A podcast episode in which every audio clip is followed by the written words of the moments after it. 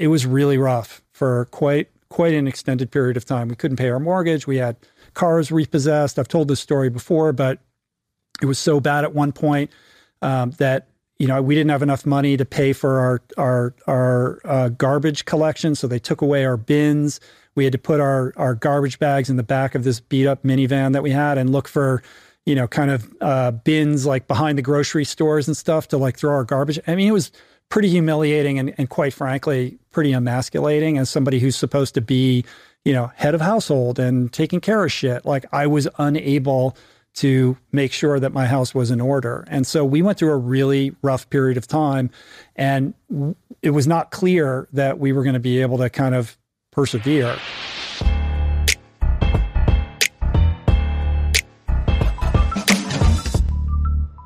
Okay, so uh, let's give you a little intro here. So we got uh, Rich Roll, which is um, an amazing name. First of all, I'm sure you get that a bunch. Uh, I feel like the Rick Roll kind of stepped on your corner a little bit. Do you get is that a problem for you? A little bit, man. Uh, not a day goes by where you know I'm not on the receiving end of some kind of BS about that. That yeah, name. yeah, exactly. um, and but that is your real name, Rich Roll. That is like not like a stage name. God given name. Okay, wow. My parents are are uh, you know behind here. So uh, and you have a very very interesting story. So I'm going to give the like very layman version of the story. Um, and then we, I want, what I want to do is two things. I want to dive in and actually hear from you a little bit more about the interesting bits of that story, as well as, you know, it's, we are kind of like a, we're a business podcast. And so what we'd like to talk about in general is um, business opportunities. Sure. Sounds good. All right, cool. Um, so your story is, uh, as far as I know, is as follows. You, um, you're coming up on, you were coming up on 40 years old. Um, you were not in great shape. You were, I think, 50 pounds overweight is what you what you say, and you were, you know, decided to sort of make a change in your life, and now you are very, very well known as a endurance athlete who has a plant powered or vegan diet, and um, you have done some kind of amazing things in the endurance, uh, you know, competitive endurance field. I think you were named one of the 25 fittest men uh, on the planet by Men's Fitness, which is a pretty dope honor. Um, and so that is your kind of that's your claim to fame. Did I did I get that right? Yeah, I think that's that's fairly accurate. That's probably how I'm best known. Although I haven't raced in a number of years, and I've sort of graduated, or I'm attempting to kind of graduate from the limiting parameters of being known as like a vegan endurance athlete and the podcast is a big piece of that, um, which we can get into. But I would say that's a fair assessment of how kind of most people think of me and and my association. And what would be the shift? So if you were known as like this guy who went from, I guess the full story is entertainment lawyer, uh, you know, struggle with sort of drugs, alcohol, get sober, then you're, but then you're overcompensating by eating not so great. And then you have this kind of moment, you're, you know, you're sort of, uh, you're, you know, come to Jesus moment or whatever, where you're like, okay, I'm going to make a change. You make this lifestyle change. You become this well known uh, endurance athlete who's doing it in a way that's atypical. So I think you were the first vegan to complete a ultra endurance event, which is like some crazy 300 mile, uh, 300 mile type of event uh, where you're running, you're biking, you're swimming, you're doing all that good stuff. And now you have businesses that are around this, right? So you have a, a meal planning business, you have um, it's kind of like a whole lifestyle uh, and brand and business mm-hmm. around this stuff. And so, from going from I'm known for competing in this, what do you think you're? What do you want to be known for now? And what, what do you think is, is that transition? Hey, quick break to talk about our sponsor today. We're talking about HubSpot and their new AI powered service hub. Okay, so what is Service Hub? Basically, every customer today wants to be talked to in a personalized way. And before that required tons of human agents. But now with AI, you could do that in a personalized way with fewer humans involved. And so you don't have to scale up your team in order to deliver personalized chat and service. So check out HubSpot's new Service Hub to use their AI tools to give better support to your customers. That's what they want and that's what they deserve. So visit HubSpot.com slash service to learn how this all new solution can help you deliver customer service with AI to your customers.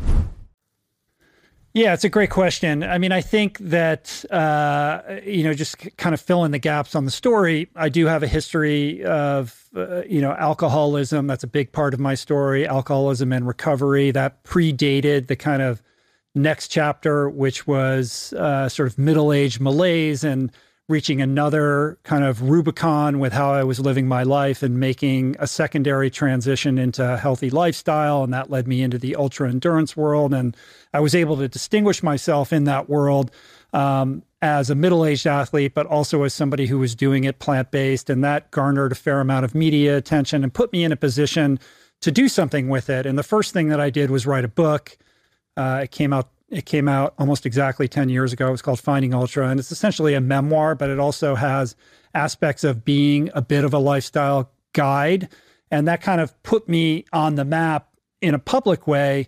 Um, and in the wake of that book coming out, it became about like, okay, that was great. I got, you know, an okay advance for that, but I've got four kids. How am I going to make a living um, sort of propagating these ideas or continuing the conversation that that book began because up to that point i was still a practicing attorney and so the transition out of the legal world into doing what i do today i would say has been a very inelegant and protracted process uh, i'm not a naturally uh, inclined entrepreneur. I was reared in a in in a in a much more kind of traditional conservative environment. Education first, get the good job, get into the good grad school, the whole bit, um, and hence you know became a lawyer, which is you know very much a safety seeking type of career. So my mindset and my thinking has never been oriented around entrepreneurship whatsoever. But I was suddenly found myself in the position where being a lawyer felt uh, untenable given all these experiences that I had. And I was given this gift, this opportunity to do something different.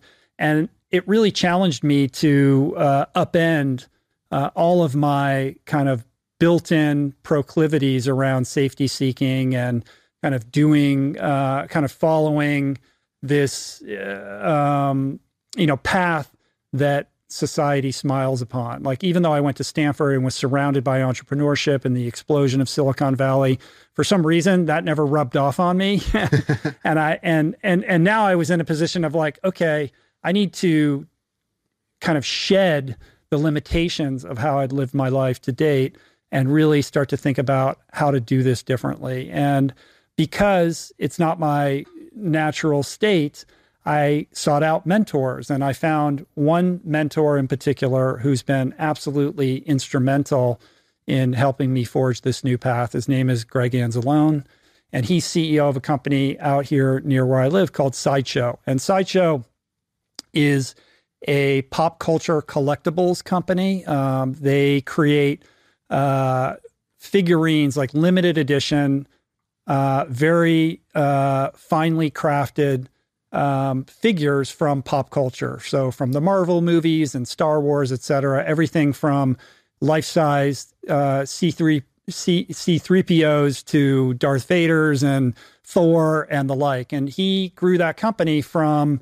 a couple artisans in a garage to now a very large enterprise that employs hundreds and hundreds of people. And if you're to go to Comic Con, they have the second biggest booth at Comic Con, second only to Marvel. And there's a whole subculture of people who are fanatic collectors of what Sideshow produces. My point being that Greg is a, a, a, natural entrepreneur. He's been very successful in a number of businesses. And he began to mentor me and retrain the way that I was thinking about my life and really helped me create structures around what I was doing and strategies in order to build a foundation upon which we could create a sustainable business that would provide for my family. The book was the first piece in that. In the wake of the book coming out, and in an effort to continue the conversation that that book began, I launched the podcast almost 10 years ago. So I wasn't a first mover in the podcast space, but I definitely was an early adopter. And it was a medium that I had fallen in love with as an athlete. I'd spent so many hours, so much time alone on the bike and running, um, listening to podcasts when it was very difficult to even acquire an episode. It was pre iPhone, so you had to go to your desktop or your laptop and download a series of MP3s and then bounce those MP3s to your iPod and create playlists. And I was doing this before anyone else I knew was listening to podcasts and was discovering, as we're all discovering now, how much value there is in this medium. And so, with that love, and I think a lot of um, not practice, but I was very acclimated to what a good podcast could be because as a listener, I'd consumed so much of this media uh, that when I started mine, I felt like I was in a situation where I had something to say. I knew some interesting people in my life. And importantly, there wasn't any competition at the time. Like people were not clamoring to start podcasts in, te- in 2012. I think, you know, aside from uh, Adam Carolla and Kevin Smith and, and maybe Joe Rogan, nobody was even monetizing these things. So it was less about it being a business proposition uh, and more about uh, an opportunity to continue to build a platform with the trust that at some point something could come out of this that could sustain my family financially. And so I started the podcast. I immediately was able to rise to the top of the iTunes rankings because, as I mentioned earlier, there was no competition at the time. And in the health and fitness and wellness space, there really wasn't very uh, much good content at the time. So from that, I was able to build an audience slowly and gradually over time and did the podcast for a number of years before monetization was even anything to to consider. Um, and now, of course, it's it's you know it's doing incredibly well. But again, that wasn't really the plan. But because the podcast has become and continues to this day to be the tip of the spear uh, in terms of all the things that I do, um, it's been the most profitable, not just financially, but also in terms of engaging the most number of people around the ideas that that I care about. And this has been a very long-winded way of getting to the point of answering your question, which is how do you want to be seen today?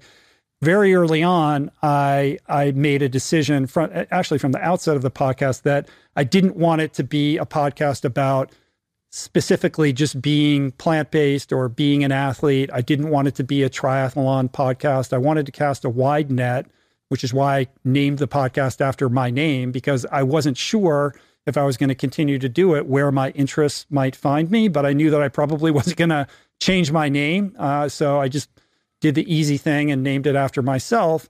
Um, and it's allowed me the flexibility to move in whatever direction inspires me. And so, although I would say that the core kind of themes of the podcast are around personal transformation, healthy lifestyle, eating, and of course, um, fitness, running, you know, the sports that that that I care about. It's also allowed me to host conversations with just a wide diversity of people who I can continue to grow from um, in other ways beyond like how I've been traditionally known. Because for me, this is my growth accelerator. And I think we're all here on the planet to grow in our various ways and overcome our challenges. And so it's given me the opportunity to sit down with people who can help me grow and work through my, you know, kind of limiters in in in all areas of life. And so as a result, it's allowed the audience um, to be very diverse. Although there are plenty of kind of, you know, vegans and runners and stuff like that it's really brought in all walks of life, and I think has been um, a, a, big reason why the podcast has continued to grow and flourish because it's not limited to one specific theme, topic, or kind of uh, heading. And how big is it today? So I see on YouTube maybe like 700,000 subscribers there uh, podcast. I'm not sure what that would be. Is that I don't know if it's bigger or smaller than the than the YouTube stuff. And then mm-hmm. the top videos like you know David Goggins, Huberman, those will get like five to ten million views on YouTube, which are great. Kind of like the you know the perfect storm of like overlap of interest, the right guest who already has their own audience. People search for their name in YouTube, that sort of thing. So, how big is the? Give us a sense of how big the the kind of the the content side has gotten to now. Yeah, so YouTube has been something that that we're relatively new to. I think we started uh, filming the podcast in earnest maybe two and a half, three years ago at this point. Um, and like you said, we have outlier videos like the Huberman initial Huberman podcast I did. I think has like 11 million views. Some of the Goggins interviews have a lot of views, but a lot of them don't have that many views. So it's very hit or miss. And as you know, uh, YouTube is all about the algorithm And what's great about YouTube is that it's amazing at discovery. So it allows people who are not subscribers or people who are not familiar with what you're doing to kind of ha- by happenstance stumble onto your content and and it allows you to then bring them into your universe. Um, but YouTube is still a very small piece in our content engine. The vast majority of our audience is audio only. So through Apple Podcasts, Spotify is a very small, very tiny slice of our audience. So the vast majority are people who are listening on Apple devices or on um, platforms that are outside of Spotify and YouTube. But I believe in YouTube because even if somebody doesn't watch our video, um, that thumbnail might come across their screen and it almost works as a billboard to enhance visibility um, of, of what we're doing. And so we continue to invest and double down in YouTube, although the core of what we're doing really is um, audio first, at least now. I'd probably say, I'd say it's probably anywhere from 90 to 95% of our audience. Oh, wow. Okay. So this podcast is probably very huge then. So, like, you know, probably getting, mm-hmm. I don't know, half a million, you know, listeners per per thing then? Something like that? Yeah, it's it's it's in that range. I mean, as you know, like on in audio, it's fairly predictable uh, yeah. how large the audience is going to be and how many people are going to listen. Um, you know, there's yeah. going to be some variation there, but it falls within a tight range. Whereas in YouTube, it's just all over the map because the algorithm gods can smile on you as they did with Huberman, and it goes wild. That doesn't happen in audio. Uh, so yeah, I mean, you're correct. It's a, it's about in that range on average. Hey, let's take a quick break to tell you about our sponsor. It is a podcast that we want you to check out. It's called D2C Pod. It's hosted by Ramon Berrios and Blaine Bolus. It is brought to you by the HubSpot Podcast Network, the audio destination for business professionals. And this is a podcast about all things direct to consumer, D2C. It's e-commerce stores. It's how you optimize your brand. And they're talking with founders, marketers, and the platform creators about all kinds of things that you need to know for D2C. You know, website conversion, paid ads, Facebook ads, consumer trends, email marketing. If you want to know the stories behind your favorite brands, this podcast is for you. They did an episode recently about scaling creator growth and influencer incentives. I thought it's pretty cool. So check it out. Listen to D2C Pod wherever you get your podcasts. And so, um, so I have this theory with content, which is that uh, people will ask me a lot, like, okay, you know, how do I do a better, how do I do a good podcast? How do I grow my content? How do I grow my audience? And I say, well, there's some like, you know, they're kind of looking for the what do I write in my title or thumbnail or like, you know, something there. And there's definitely things that are better or worse. But I would say you're an example of the core fundamental of what works. So let me say three. Th- I'm just going to point out three things of what you gave a kind of good story. I'm going to point out three highlights that that of why this worked. Number one, you were early to a platform that ended up being big. Um, if you're late to a big platform, it's tough. If you're early to a platform that never gets big, also no bueno. You got to have early to a platform that's big. That is one of the best things you could do to increase your odds of success. You were basically listening to podcasts just when it was RSS, you know, only or whatever. Maybe even eh, eh, eh, you know there's right. no players or whatever. Um, okay, so the second thing is you um, you have a, a, a, you had a niche where you built authority. Um, so like let's say initially it might have been vegan lifestyle or endurance training as a vegan, something like that, right? Like the overlap between two hyper passionate niches, which is like, you know, plant based lifestyle and, you know, performance, uh, you know, a- athletic performance. And so that overlap was like a niche that you could kind of dominate and own and become the authority there because there just weren't that many people who were doing it, you know, in general. Sure. Forget even about podcasting. Now, on top of that in that, addition to the kind of addiction recovery piece, is also a core yeah, yeah. Uh, aspect of that as well. And so that's that's what's going to go next, which is I think you have an innate understanding that story is what gets people hooked. Uh, like for example, when you came on, I was kind of describing you with just like some labels, like here's some descriptors. You've accomplished this. You're known for this, and you were like, uh, you brought it back to story. And what's a story? A story is some tr- transformation or change. Uh, you know, the protagonist, the hero, goes through something, uh, and they started one way and they change into another way. They they started thinking one thing and then they le- realized another you know they started single they ended up ha- happy in love right? That's the basis of all story is some change some transformation. And i think as i heard you talk about like whether it was from risk averse lawyer to reluctant entrepreneur who learned to shed that limitation that's change. Uh, you know meat eater to plant eater change. Uh, overweight to you know endurance athlete change. And so i think you're really good at framing change because the fundamental thing people want more than learning how to, you know, whatever, swim 100 miles is like everybody, a broader thing is everybody wants to remove some of their limitations and hit that transformation that they crave, whatever that is, and they could take inspiration and, and knowledge from your story. So I think that's another one. The last little element I like that you said is I think you have what I call the red pill, which is uh, you have uh, opinions or beliefs that might be might run counter to like the consensus opinion, right? Uh, I think in general, uh, vegans have a, a belief about diet and lifestyle that is counter to the mainstream behavior. And so when you have that, like, you know, that point of view that is a, a different thing, uh, it grabs people's attention and it gets them hooked. And the people who, for whom that resonates, uh, it kind of like, you know, they become attracted to that. So I don't know. I'm not saying mm-hmm. you intentionally architected these things, but just out of your story about how you built this pretty remarkable kind of content franchise, I just wanted to point out some of those elements that I've seen be common elements for people. What do you think of some of those? Yeah, I mean, I think that's fairly accurate and astute. The only the only one that I would bristle at a little bit is the red pill red pill thing. I think it is, of course, like to be vegan and to be an athlete, there is something contrarian about that. Um, the only kind of nuance that I would add to that is that I, am not somebody who's out there seeking to kind of game the system by right. being Ruffle contrarian. Feathers. I'm not, in, yeah, I'm not inviting controversy or trying to get into debates with people. I share my experience, and I'm always very careful. And this is something that I've learned in recovery to not be overtly telling people what to do or how to live their lives.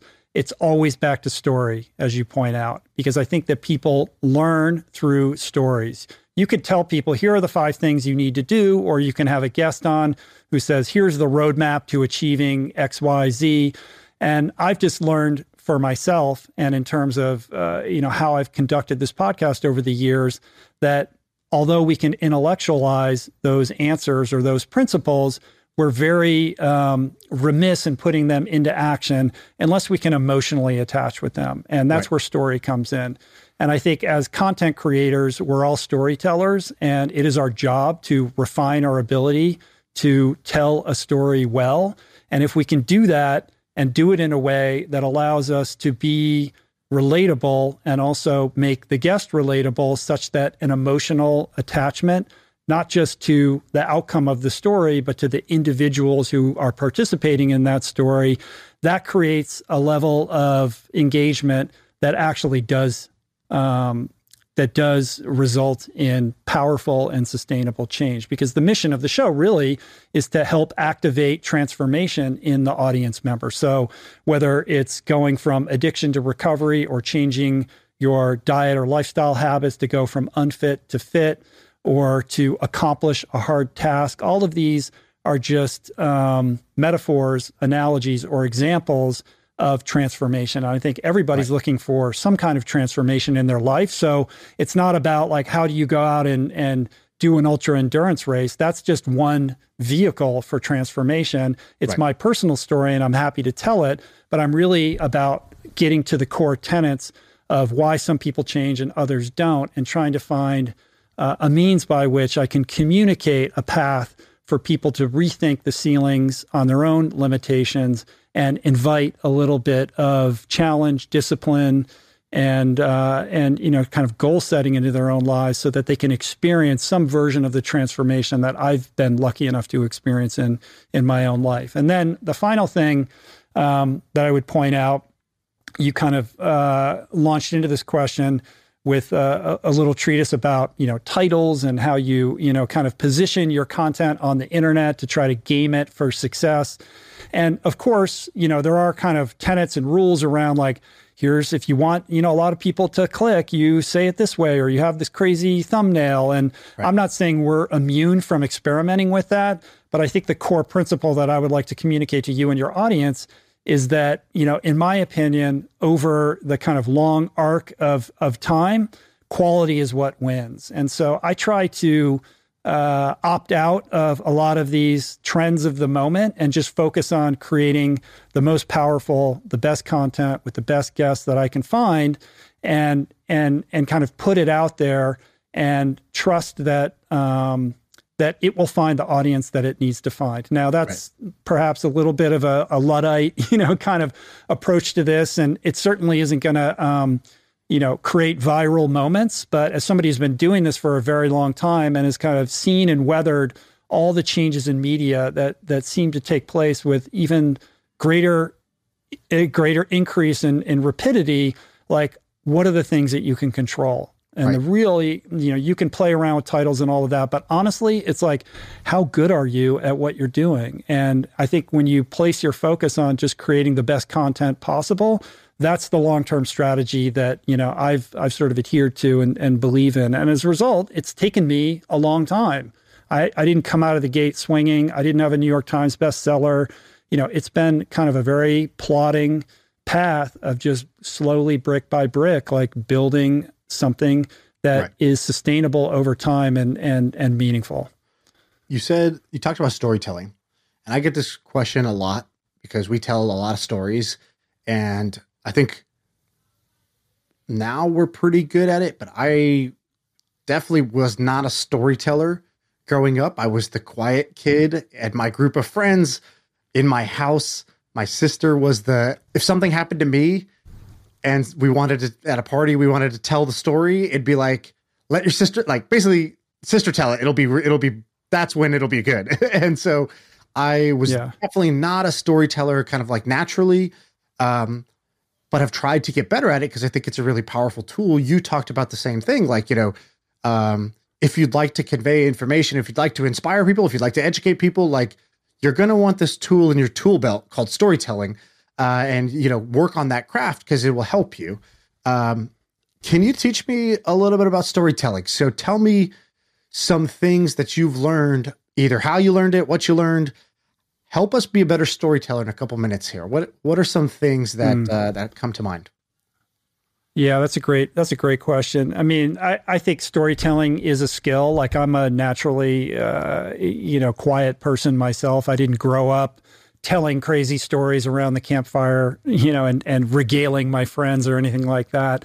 I really learned, I, I think my kind of um, education around storytelling began as somebody who, who uh, has attended thousands, if not tens of thousands of AA meetings and being somebody who, who had the privilege to bear witness to people um, get up in front of groups large and small and really bare their soul and and tell their personal story, warts and all, of uh, uh, you know the hardships that they've endured and how they got better and kind of arrived at the life that that they enjoy today. And that requires courage and it requires most importantly vulnerability. Like if you've been to NA meetings and you see people up and they get up and they tell the most horrific stories about the things that they have done, things that would provoke a shame response in any normal human being and they laugh it off. And you realize like how powerful that is to be so um, confident in yourself that you can share this tale of something that you did and it holds no power over you. I think that is a powerful kernel of transformation for other people when they hear that. Um, but to the vulnerability piece, what it taught me was the courage to be vulnerable myself so that I could get up in front of groups and tell my story with that level of of, of honesty and vulnerability. Um, and also to notice that when you do that, you create trust and connectivity in the person that you're speaking to. Like if you're willing to get up and tell them this crazy thing that you did uh, as an opener, it gives the other person permission to do the same. And that exchange then becomes uh, one that is much more intimate than the typical conversation that we're going to have. So that's a key piece. Like I always try to lead with vulnerability, and the second thing being that that um, you know everybody has their version of Joseph Campbell's uh, hero's journey. Like we're all on our own hero's journey of some sort. And to really kind of study and understand the principles of what makes a great story uh, helps you extract it out of the person that you're speaking with and also helps you learn how to figure out what that is in your own story. And that just comes with practice. So listen, if I'm sitting across from uh, you know a, a, a doctor and they want to talk to me about the microbiome. Maybe that's not a hero's journey story, but maybe how they got interested in that is. You know, I'm always trying to find some version, mini or macro, that I can tell that will you know create engagement in for myself and and also for the person that's listening. But i've also had the privilege of and these are some of my favorite episodes where i'm sitting down with somebody who you know was really broken in a certain way and then rebuilt their life and became something else entirely. And that's a great kind of um, template for doing a full-blown joseph campbell uh, you know arc of the hero. Um, and i think those stories are powerful because when somebody can see that type of transformation and somebody who had it way worse than they have it, it raises the the you know their their own belief in in, in themselves. And I think you know to really specifically answer your question, it's just a practice. Like I've been doing this for ten years. Like I, I would be horrified to go back and listen to some of my first episodes. So you know I've learned in real time in a public sphere, but just like anything else, like you have to practice it and figure out also what works for you. It's not, oh, I'm going to follow this person did it and they were successful, so I'm going to do it that way. It's like what speaks to you, what is natural and authentic to who you are. And I think the more that you can bring your own intuition and sensibility and honesty into whatever it is that you're trying to share with the world, um, that's going to be the the demarcation uh, that will distinguish you from others. I can't find this client info. Have you heard of HubSpot? HubSpot is a CRM platform, so it shares its data across every application. Every team can stay aligned.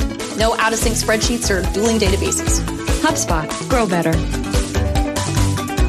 Who do you think are great storytellers? Like, uh, are there any people or books that you learn from where you you look at it and you, you sort of have picked up things from from them? Sure. I mean, I think Malcolm Gladwell is a master storyteller. Uh, we we we had the privilege of just having him in here a couple weeks ago, and I mean, nobody can tell a story like that guy. I mean, he can take people off the street and in five minutes, you know, figure out something absolutely fascinating about them that will become an episode of revisionist history. You know, and it's a. It, I mean, I think he has a talent uh, that you know we can all aspire to that probably we can't reach but i think he's fantastic at it. I think um, adam grant is a phenomenal storyteller. I mean some of the authors that are you know working in social psychology right now are, are pretty gr- great at, at storytelling but those would be the two that that come to mind. And you uh, i'm going to read a quote from your story um, and i want you to basically uh, take me there and then uh, where you came. So here's the quote we had four kids. We were so broke at one point. Not long after my book came out, we had nothing to go on. We ended up going to Kauai and living in yurts, thinking we may never come back to LA and we were going to lose our house. So, what was that? And then how did you get from there to here? Yeah, man, that was uh, that was rough. So it, it was very disorienting because I had the opportunity to write this book and I got, like I mentioned earlier, like a decent advance for a first time author. But for kids and the way that publishing advances work, they dole it out in increments over you know a good deal of time, and then taxes and agent cuts and all of that. It turns out to not be that much. Uh, so the book comes out, we're you know shoestringing to be able to pay our bills, and a big theme in the book is this idea that when you know and it's my story of transformation that when your heart is true the universe will conspire to support you. It's something i i believe. I, it's it's a it's a principle i've seen um, uh, you know come to play in in many people that i know. And it's something that i believed was happening in my own life and would continue to happen. And when the book came out i decided i'm not renewing my bar membership. I'm going to step into this new thing and i don't know what it's going to what kind of opportunities are going to come, but I need to be 100% available for them. And I was trusting. I was like, my heart is true. Something is going to happen. We're going to figure this out.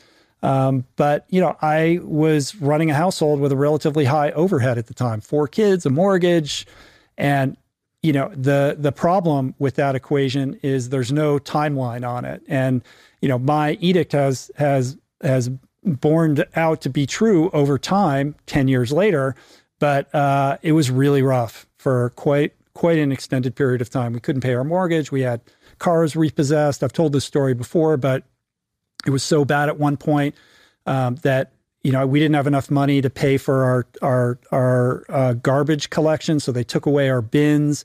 We had to put our our garbage bags in the back of this beat up minivan that we had and look for you know kind of uh, bins like behind the grocery stores and stuff to like throw our garbage. I mean, it was pretty humiliating and, and quite frankly pretty emasculating as somebody who's supposed to be you know head of household and taking care of shit. Like I was unable to make sure that my house was in order. And so we went through a really rough period of time. And it was not clear that we were going to be able to kind of persevere. We did get an opportunity. A friend of mine who's a high net worth individual had uh, a property on the north shore of Kauai. He was trying to figure out how to turn it into some kind of community space. And he had read my book and had been inspired. And he said, Why don't you come out and help me figure out like what I can do to transform this property into something more meaningful than where I live. And I don't know why he thought that I would be somebody well suited for that job. It's not like I have any kind of experience in that, but essentially, you know, in retrospect, looking back, like he threw my family a lifeline. And so, yes, we moved to the North Shore of Kauai. It was a operating uh, mango farm at the at the at the time, and the the kind of um, WWOOFers who were working the farm were living in these yurts behind the main um, sort of dwelling at the on the property and we moved into these yurts with these young kids who were working the land and spent a couple months where I was trying to help this individual figure out what to do with his property but mainly he was paying me such that we could pay our bills. And when we went to Kauai we thought there's no way we're going to save our house. We haven't been able to pay our mortgage in so long. Like it's just not possible. We may just be here and this is where we're going to live. And after a couple months uh, you know, uh, of living out there, I started to get a creative itch. Like I had written this book and I was trying to get some energy going around like these ideas that were important to me. And I was feeling a little bit of island fever and disconnected and stuff. So that's when the impetus to start the podcast happened. Like I needed to do something creative for myself. And, and, you know, I'll always look back on that experience quite romantically because it was, it created the perfect storm of events to create this thing that has now, you know, been successful beyond my wildest imagination. And so let's break down the business side of things. So you have the content, which is like you said, the tip of the spear, the top of the funnel, where people um, they sort of they discover you, they start to like you, they start to trust you, and love you, and say, "Oh wow, this is content that can really help me." But then you have these like really interesting businesses, right? So you have, um, you know, you have the meal planning business. So like I don't know, uh, meals.richroll.com or something like that. And so you have mm-hmm. you have a meal planning business, you charge, you know, I don't know, 100 bucks a year or something like that. You help people um, you know, go sort of plant-based in a way that's going to that's going to work for them. Uh, you have this thing called the Epic 5 challenge, which is uh, five, I don't know what it is, five Ironman triathlons or something like that in in 5 like in 5 days. What is it what is the exact thing for Epic 5? Yeah. So just to be clear, I don't have any financial involvement in in that race, okay. but yes. Yeah, so one of the things I did as an athlete was this thing called Epic Five, where Jason Lester and I did five uh, iron distance triathlons on five Hawaiian islands. The idea was to do it in five days. It took us a little bit longer, but in the wake of that experience, um, it's become an annual event that I'm not affiliated with professionally, gotcha. okay. but okay. it's I, th- part I thought you might have been a partner in yeah. that. All right. So basically, mm-hmm. it's like mostly the media company um, and then it's the meal planning business. Um, talk to us about like how you kind of like you, you, mentioned your mentor friend who helped you kind of structure this and set this up and figure out how to actually build a like a like a full like you know thriving life going from living in the yurt on the mango farm to mm-hmm. like you know you know actualizing this idea um, what is that biz what's the business brain part of you? You know how would you explain that to, to, the next person who maybe they don't have that mentor maybe they they see what you do but can you explain it here? And maybe there's out of our audience some people out there who can take that blueprint or that idea and say okay i'm in a totally different vertical or i'm you know i have some differences but i can learn from how he's architected this business. Sure. So first of all that mentor then became my business partner and that's a key piece in all of this because without him, I probably would have never gotten out of the gate. And he's been my business partner ever since, and it's an amazing relationship. And what he brought to the equation was not only um, a sense of possibility, but like I said earlier, like structure. And that structure has always been um, grounded in real business fundamentals and being patient and and and and growing only incrementally and not getting too excited about new stuff and taking on too much. So it's been a slow growth curve, but in retrospect, it, we've we I think we've made really good decisions about how we've invested our time and our energy. And yes, it's now a very diversified um, business that is fundamentally media oriented. Um, but we have a lot of different verticals. So yes, the podcast is the tip of the spear, as I mentioned earlier. It's the thing that that drives everything else, and it's also the thing that generates the most uh, the most income. The meal planner uh, does very well for us. I love that it's a, a, low cost entry to something I think can be really transformational in terms of people changing their habits around food. So that's a, a, a you know an integral piece in all of this. And then there's the books. I mentioned Finding Ultra, but we also have um, three cookbooks the Plant Power Way, the Plant Power Way Italia, and then my wife wrote a book called This Cheese is Nuts, which is about how to make plant based cheese. So we have the publishing end. And uh, and are, she's books, gone cookbooks off. Cookbooks a good business. I feel like I've heard that cookbooks could be a, a good business. Like books may not, books in general may not be, but cookbooks specifically might actually be a good business. What teach us about that? Because you you know you don't run into too many people yeah. who have done this cookbooks are a very good business. Uh, it's it's hit or miss, but if you hit, they can be massive. Um, they're difficult to put together because b- beyond just the written words on the page, there's photography and there's recipe testing and all of that. So there's a lot that goes into creating a great cookbook, but they're great businesses. And a big reason for that is that if you do hit it, they're perennial sellers. So they'll sell year and, after year after year. And how does that work? So a hit means what? You get picked up with like brick, good brick and mortar distribution, or is it mostly direct to consumer? Like what, what is a hit? What does it look like when you get a hit? I think it, it depends on what your goals and motivations are. So, our cookbooks we've done with a major publisher, Avery, um, which is part of Random House. Uh, and we got really nice advances for those books, and those books continue to sell and and do well for us. Um, they weren't, they're not, they weren't, neither of them were were New York Times bestsellers or anything like that. But the real mark of success, I think, in publishing is whether or not you create something that is perennial. So, Finding Ultra, for example, we just hit the decade mark on that, and it continues to sell uh, more and more every single year. So even though it wasn't huge out of the gate, it continues to find audiences, and then it becomes, um, you know, just a, a, revenue stream for you for you quarter after quarter. So those are the, those books. But now we have we have two other books that we've self published um, called Voicing Change, which are uh, coffee table versions of the podcast with excerpts from our favorite guests, with amazing photography and essays contributed by myself and some of the guests that really act like keepsakes or marketing tools for the podcast. Like it's a, it's a, it's a collectible item. These books, uh, our motivation or our definition of success for these books is very different from the other books because they're not intended to go out and sell to make the New York Times bestseller list. They have a very specific audience in mind. Um, and the fact that we created them in house means that it's a different revenue model as well. So we don't need to sell as many of them to do well. And I'm really proud of those books. We're going to do another one this year and create a box set. And also, when we work with brands, which is a big piece of uh, of our business as well, it's great to be able to send them the book and show them that we're executing on a quality level that I think no mm. one else is doing in the podcast space, which helps distinguish us from you know the zillions of other podcasts that are out there because it's very crowded right now and sends the message that you know we're we're trying to elevate a certain you know we're, we're all of our content is very elevated and that you know we're we're operating from a very professional perspective in everything that we're doing. So that's and, the books. And then we have sorry go ahead. on the books one second. So uh, I'm fascinated by the books thing. I think it's uh, really cool. I think it's a really cool. Our, my wife is vegan, also. She has, we have maybe I don't know, 10, 15 really high, and she, you know, she loves the. It's like a coffee table book and a cookbook at the same time. Like it's got to have right. the like premium sort of finish and uh, photography. It's very like, aspirational.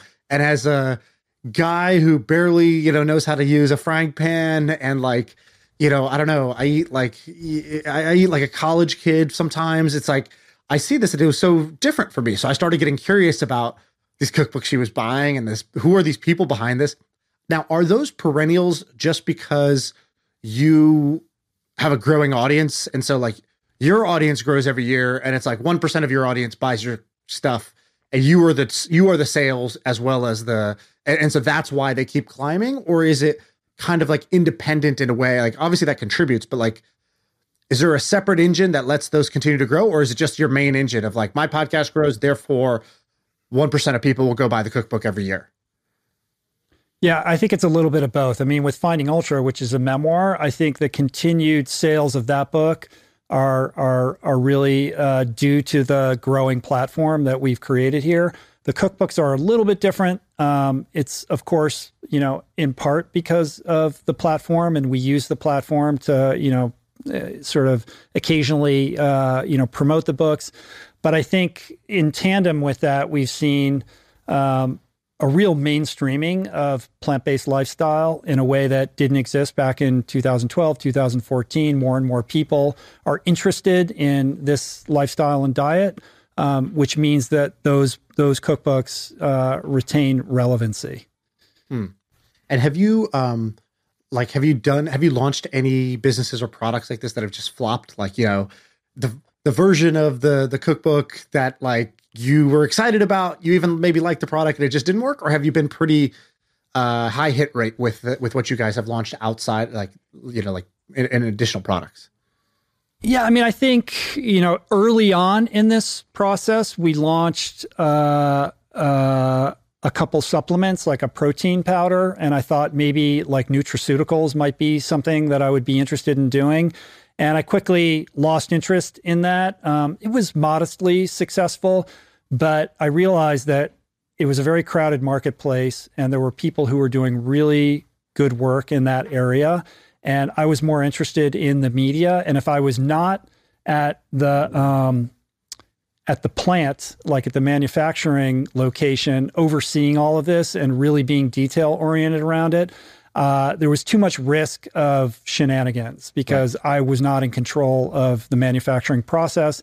And there's a lot of weird stuff that goes on in that world when you're licensing these labs to create yep. something for you.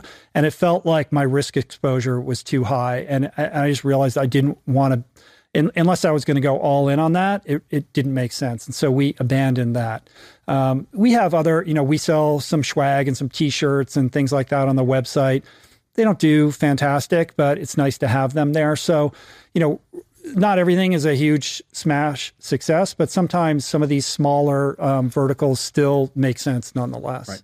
In your, if you were doing a pie chart, is it like these the meal planning and the cookbooks and all that stuff that's cool, but like in reality, if we if we drew the pie chart, is it like podcast is or you know the media side is in, with the sponsors is ninety percent of it anyways, or is it fairly like uh, diversified beyond that?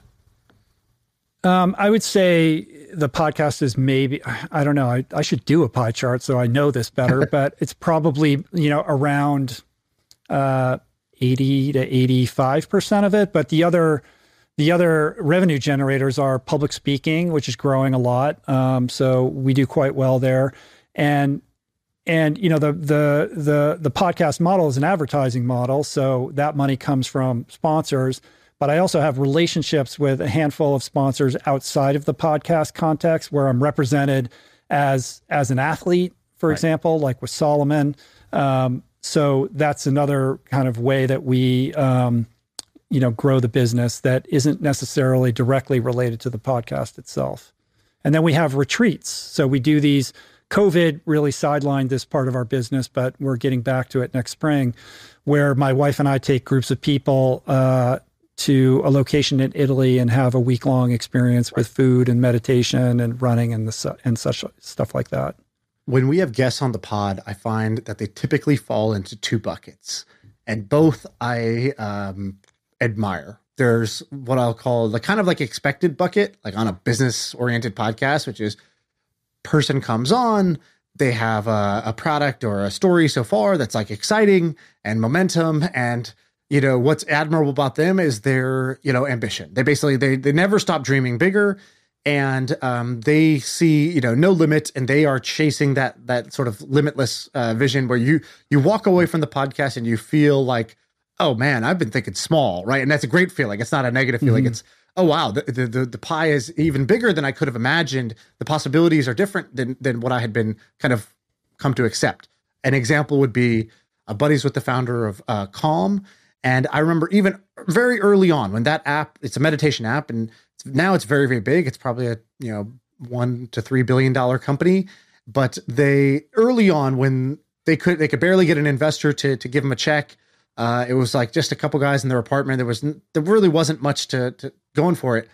Even back then, I remember um, Michael talking about like we're gonna have an island someday, like a calm island, like you know, like Coachella, like festivals.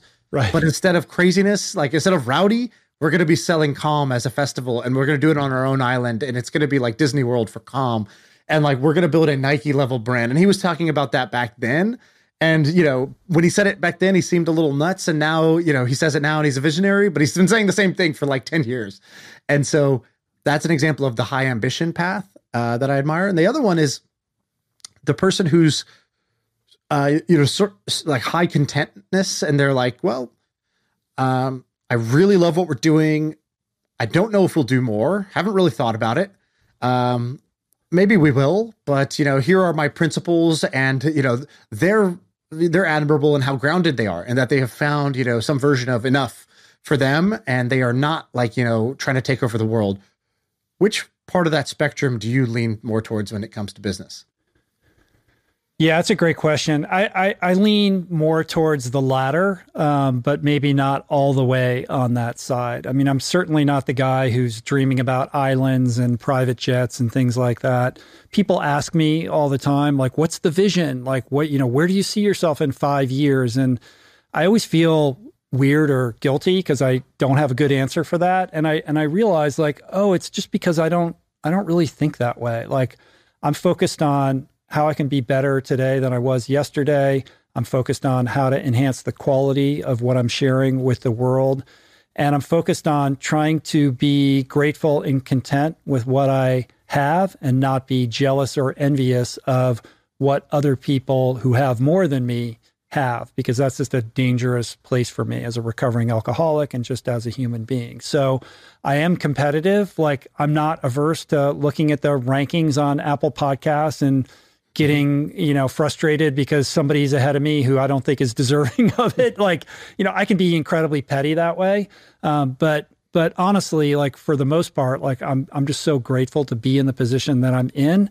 And I'm not doing this to get to another place. Like, if this is all that it is, like, it's been a pretty fucking good ride. And I'm stoked to be able to wake up every day and come in and talk to amazing people. And if I can continue to do this, and that's again like all that it is like that's a damn good run. Right. Now there are you know creative things that i want to express and they're not about chasing money. They're more like uh, you know just inspirations that i have like oh it would be cool to do this or can i carve out enough bandwidth so that i can explore this other thing that that is interesting to me right now? So it's much more of kind of an artist path of of of following my gut and what gets me excited rather than here's a new business. Because I, I think we could eas- we could have easily complicated what we're doing right now and created a network and you know started you know having other people create podcasts and and you know building an entity that we could sell to Spotify or something like that but that's not really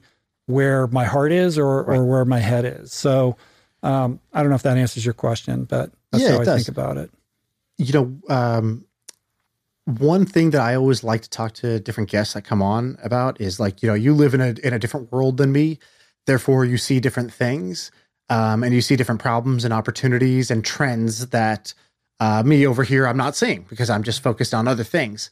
And so um, I'm curious either, and you can take it in either direction. You can either take it in a trend. So, like, let's say maybe 2012, uh, maybe you might have said, you know what, there's a really passionate community of plant based, uh, you know, around this plant based lifestyle. And I think this is going to get bigger. I think people are going to, more people are going to, I think this might catch on and more people are going to, you know, uh, wander this way. Um, so it's either a trend you notice that like, oh, there's a group of people who really care about this, or there's a, a movement happening that I find very interesting, but ultra marathons, whatever it is. Um, the second option, the second thing, uh, direction is just here's a gap I see. So where's our audience is heavily entrepreneurs and entrepreneurs, people who they live to solve problems. And, you know, I like to bring their attention to problems worth solving or, you know, things that are missing from different parts of the world rather than uh, maybe you know the the ten thousandth to do to do list app or whatever you could you could go build. And so take it in either direction. What comes to mind when I either say what trends and movements have you been noticing, uh, or what gaps um, or opportunities do you see in your in your world? Yeah, I mean, I think I to answer that question, um, my head naturally goes to um, two polarities: young people and people that are getting older. So I'm a little bit older than you, so my interest is going to be around areas of of longevity and meaning in a way that maybe you know you you're not in a position to really have to entertain in a meaningful way yet. Um, and then with young people, it's equally about meaning. So, what I see happening right now on a macro level is a whole generation of young people who are coming up um, into a world and thinking about their professional trajectory in the context of meaning in a way that was not really part of the thought process of my generation being Gen X. They don't want to just find the best job that's going to pay them the most. They want to plug into the thing that uh, feels like it's making a difference in the world in a positive way. And I think that's really cool. It's easy to make fun of Gen Z and uh, you know a lot of the kind of tropes around you know the, where young people are at right now. But I'm very inspired by that sensibility because it was lacking in you know kind of my my um, you know the the ennui of the Gen X, which was to not what was cool was to not care about anything and to be cynical. And so, you know, I'm very refreshed by that um, focus that I see in so many young people. And I and I think on the other extreme, with people that are uh, you know more in my age bracket who have kind of been in the professional world, done whatever they're going to do, and are are realizing to some degree or or not like how happy am I? How much meaning has this path that I chose for myself given me? And whether or not I stay in this path or find something new, how can I bring more meaning into my lived experience, both professionally and and and socially, um, for the decades to follow? And I see shared DNA between that young cohort and that older cohort. And what I make of that is this um, groundswell of interest in happiness, contentment, and the um, the pillars of what it means to pursue a life that will um, not just sustain you, but really allow you to feel authentically expressed in in who you are. Mm. I like that. Uh, and if you were um, kind of like uh, not if not the it's not the sort of question like if you were 21 again today, what would you go do? But sort of like um, how would you act on that? So you observe this behavioral mindset shift in both, let's say, the older generation and the younger generation. Um, mm-hmm. What do you do with that? Uh, how would you? What is the Rich Roll approach to acting on that insight? As a young person, yeah. If you as a person with time on their yeah. hands, let's say it doesn't matter how old you are. It's just as a person who, who yeah. If you didn't have like a thousand things to do and you weren't already committed to X, Y, Z job or project, you so you had some freedom and you were interested in that. You saw that that observation. What would you do to act on it? How would you approach it? Yeah. I mean, I think with with young people, one thing I always tell young people is to invest in experience and and opt out of the pressures of the rat race to plug right into some kind of career trajectory um, because there's an undue expectation with young people that they're supposed to know who they are and what they want to do with their lives at an age when their brains are are, are barely formed. And you know i think it's important for young people to go out and have as many experiences as possible um, before they make a certain particular choice about how they want to live their life. Because how can you make that choice until you've been exposed to a lot of different things, until you've traveled and spent time with all different kinds of people? Um, for the older people, I think it's about um, reprogramming you. Like if you've been on a certain path and trajectory for a very long time, we become very calcified around who we think we are. And we have to free ourselves from that narrative or that story and begin to build the muscle of connecting with our intuition and starting to bring expression to the things that um, that I think innately bring us joy that perhaps we've we've kind of repressed or or put in the rear view mirror because we haven't had the time or the energy or the money or whatever to indulge them. And on the subject of indulgence, to disabuse people of the idea that it is an indulgence or that it is selfish. So, you know, the the the the path I think for that person is to really start paying attention um, to themselves, to what gets them excited, to things that you know they just find themselves naturally in, inclined towards, and to start to you know water that garden or feed that energy. Because I think in doing that, it kind of leads you on a path towards some form of expression that will ultimately you know bring meaning and and greater fulfillment into your life. Well, I think that's a good place to, to close it. Rich, thanks for coming on, man. I, I really appreciate it. Um, give people a, a, shout out where they should find you or subscribe to the podcast. Where, where do you want to direct people if they want more?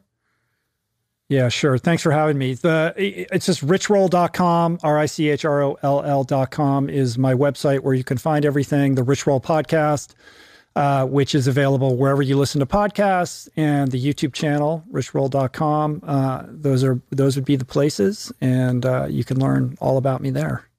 Awesome. Thanks so much. Cool. Thank you. Really appreciate talking to you. That was super fun.